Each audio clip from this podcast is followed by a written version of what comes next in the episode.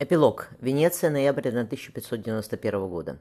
«Повернитесь на бок, сеньор, если вам не трудно», — мягко попросил врач. Желтый плащ, знак жителей гетто, небрежно бросили на резной сундук. «Я помогу». Джон нежно перевернул жену. Вероника поморщилась, красивые губы побледнели. Вымыв руки в серебряном тазу, доктор ощупал позвоночник. «Вот здесь, да?» — он нажал на крестец. Вероника кивнула, по ее щеке покатилась слеза. «Я здесь, милая». Джон потянулся загруженным платком. «Просто держи меня за руку». «Отдыхайте». Врач разогнулся. «Принимайте опиум и отдыхайте». «Болит», – прошептала Вероника. «Когда уже?» Она уткнулась лицом в подушку. Мужчины вышли в соседнюю комнату. Джон сказал, «Вина вам нельзя, но давайте я вам налью нашего ячменного виски с севера. На улице холодно». Врач погрел в ладонях кубок с янтарной жидкостью. «Поздно вы ее привезли, сеньор». Операция прошла удачно. Так учили еще византийскую императрицу Феодору. Швы заживают хорошо, но вы сами видите, что у нее начали отниматься ноги. Там тоже Джон осекся. Да, врач надел плач. Мы почти ничего не знаем об этой болезни. Скорее всего, опухоль, удаленная вместе с грудью, успела распространиться по всему телу. Джон помолчал. Сколько ей осталось? Врач коснулся его руки. Дня два-три. Сделайте так, чтобы она не страдала. Не будет. Джон закрыл тяжелую дверь. На мгновение привалившись не лбом, он поежился от осеннего холодка, заползающего в комнату с лестницы. По дороге к жене он заглянул в старую детскую маленького Джона. Сын спал, завернувшись в меховое одеяло. На кровати лежал томик Астрофила Эстелла Филиппа Сидни. Опубликовано посмертно, значилось на титульном листе. Герцог вспомнил, как в Лондоне Сидни читал ему сонет, посвященный Марте. Джон полистал книгу. «Смотри-ка, сонет здесь». В спальне было тихо. Вероника лежала на боку, открыв глаза. Он устроился рядом. Жена попросила «обними». Джон очень осторожно положил руку на ее плечи. Вероника шепнула «почитай, пожалуйста».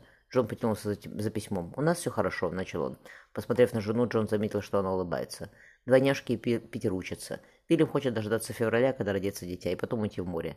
Милая Вероника, я очень, я очень по тебе скучаю. Знаю, что кроме тебя и покойной Изабеллы не было у меня подруг лучше и вернее. Джон отложил письмо. Вероника всхлипнула. Я так за нее счастлива, так счастлива. Джон дал жене опиума. Вероника заснула, а он долго лежал, глядя на стену, завешенную драгоценными высветшими шпалерами. «Папа!» — Джон прошел голову в дверь. «Завтрак готов. Как ты, мамочка?» Джон юноша нежно взял ее за руку. «Принеси тебе что-нибудь поесть». «Я дам тебе теплого молока с медом», — шепнул Джон жене. «Ты пока отдыхай». На кухне он потер лицо руками.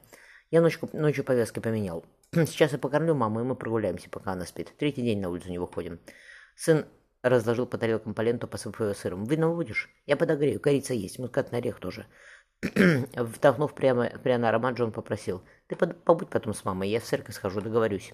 Джон-младший отвернулся к окну. После долгого молчания сын кивнул. «Хорошо, папа». Они медленно шли по кампу пола «Ты читаешь Астрофила и Стеллу?» – ворчливым голосом сказал Джон. «А твой любимый сэр Филипп Сидни лежал именно здесь». Джон показал где.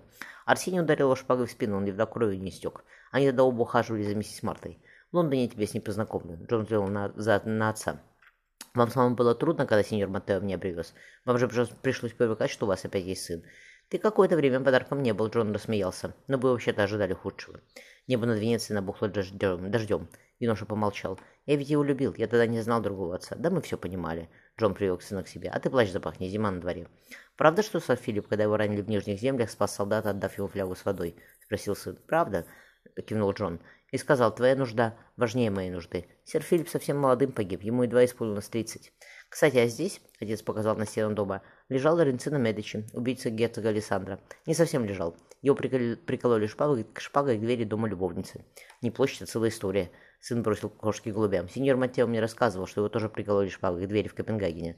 «Да», — Джон улыбнулся, — «но сеньор Матео тогда вовремя уполз. Лоренцин убил я», — юноша замер, правда? «Я тогда работал в Италии», — Джон усмехнулся, «в том числе при дворе покойного герцога Казима Медичи. Заодно прокатился сюда. Я тогда мальчишкой был, 25 лет.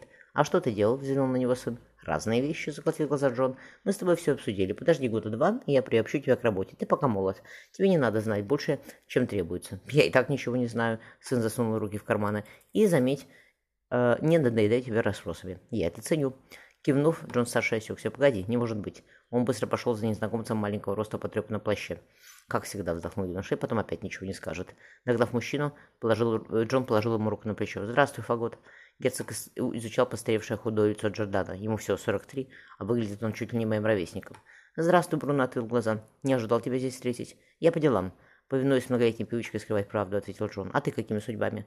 Преподаю очередному молодому оболтусу, отмахнулся ученый. На кафедру математики в Падуе меня не взяли. Надо как-то зарабатывать деньги. Ты один? Осторожно спросил Джон, оглядев грязный плащ и покрасневший от холода руки Бруно. Один. Джордана все еще избегал его взгляда. «Пошли поедим, я приглашаю». Джон улыбнулся. «Я не могу», — Бруно замялся, — «у меня дела».